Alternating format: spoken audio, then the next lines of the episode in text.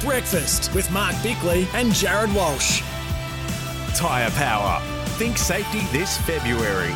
Get the five minute tyre safety check at your local Tyre Power. Two minutes past seven on SEN SA Breakfast. Good morning to you. We're in Studio Lumo Energy from an Australian owned company. That's Lumo SA. And a shout out to Kubota. Take on any job with Kubota's mowers, tractors, and land pride attachments. Warm one today, top of 33 degrees, but I feel like this is the last blast of warm weather, Bicks, before we get into the cooler stuff. Round one's always pretty warm, though, isn't Well, it? Well, Feb's the, the warmest month of the year, I reckon, in South Australia as well. So we've still, I think we've still got a little bit more. It feels like summer started later this year as well. Very mild December. I'm fine with that. Maybe it's an Indian summer. I thought it was an Australian summer. what do you mean? Indian summers Oh, this year, though. India's coming to Australia in I 2024. think that's a term for when the summer sort of pushes out at the back end. It's You called- think? I think it an Indian summer. You think or you know? I'll Google it. You'll get fact checked. What's that? That's me Googling. Oh my gosh. Elephant in the room on E SEN SA Breakfast.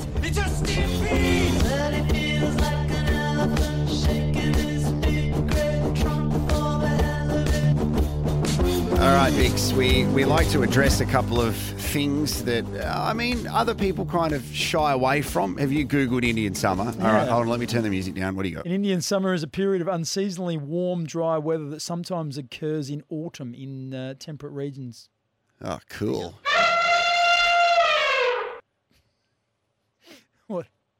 This is where you talk. This is elephant in the room. Well, that I know, but let's start with. I want to bring up something that I uh, saw this morning, and that is Jeff Kennett.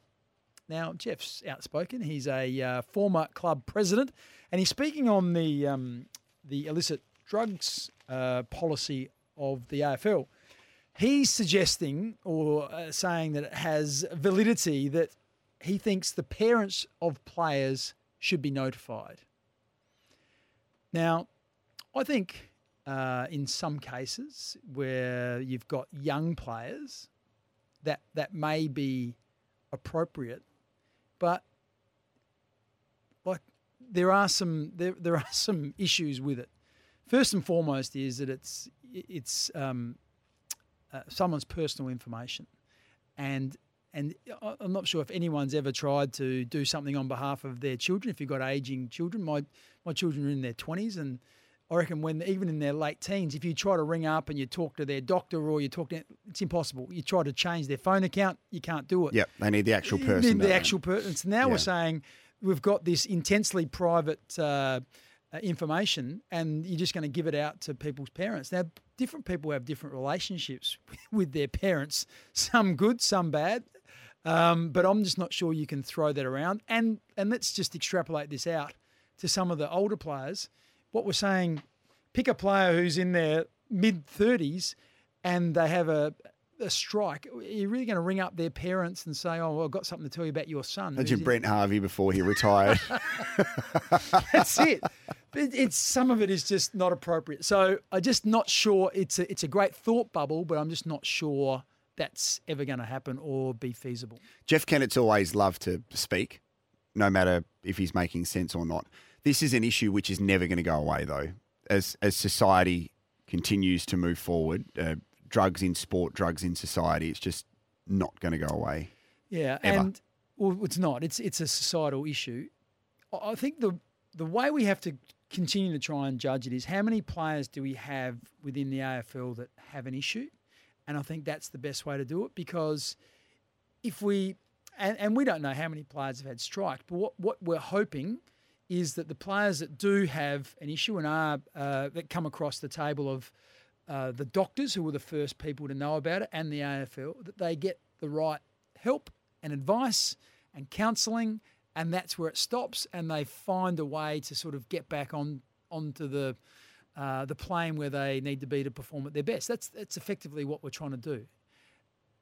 And if the evidence suggests that we're not having a whole heap of players that are that have got issues that are standing out of footy or that have gone on to sort of not be involved in footy, then that's a reasonable outcome, I think. And then there's also the definition of what you said, though, players that have an issue, because then there's players that have issues there's players that also make really poor decisions that it could be a one off for them Hmm. that equally still they end up with a strike. Like there's we we've seen. I mean, you you look at and it was only um, the past 24 hours with what's happening with Tarryn Thomas.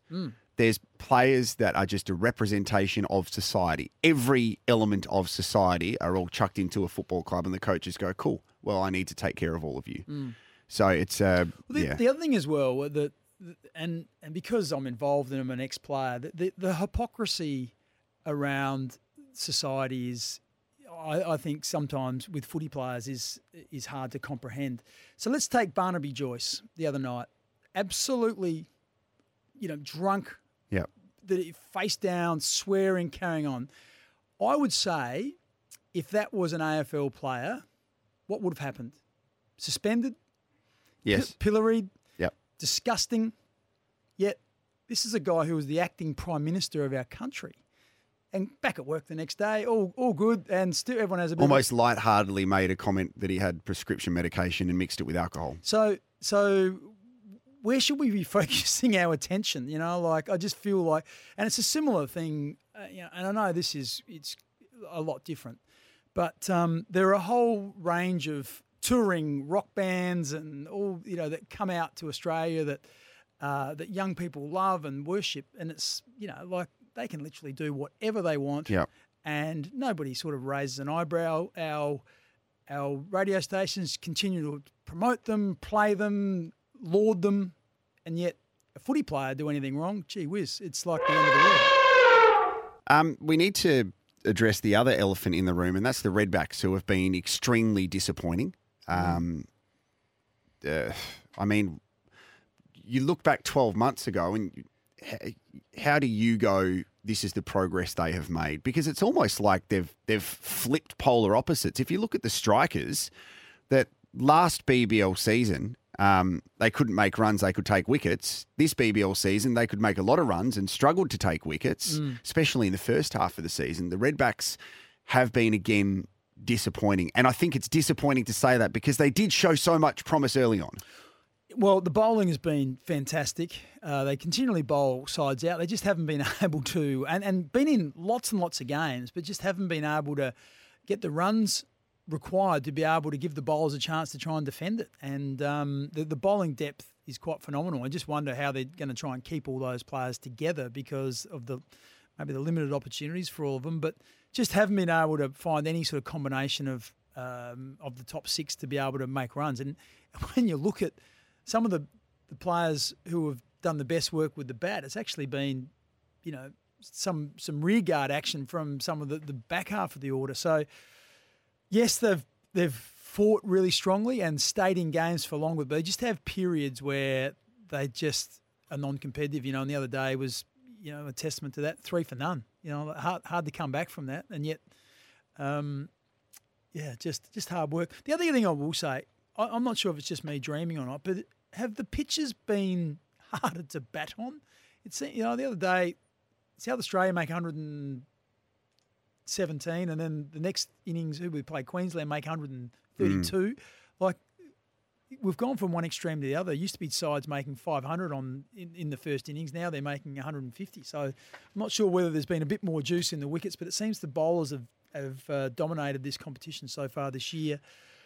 But certainly, you, ca- you cannot be anything but disappointed with the Redbacks. Only won the one game in the the Marsh 50 over series. Solid in the in the uh, for the strikers, particularly the back half. They came good, made the final, didn't win, and then the Sheffield Shield uh, have really petered out in the last little bit- little bit. You can hear more on the SACA Cricket Show uh, with Trav Wakeling later on this week, and we'll talk more about it on the market as well. Mark Bickley, we have a nomination for the good stuff very soon. You can get to the good stuff 13 27 27, and your text message is 0427 154 166. Um, You've got one? Yeah, says Bicks, did I hear you say the dodo was around with the dinosaurs? The dodo's only been extinct for 300 years. The dinosaurs lived 65 million years ago. Yeah, a few years in that.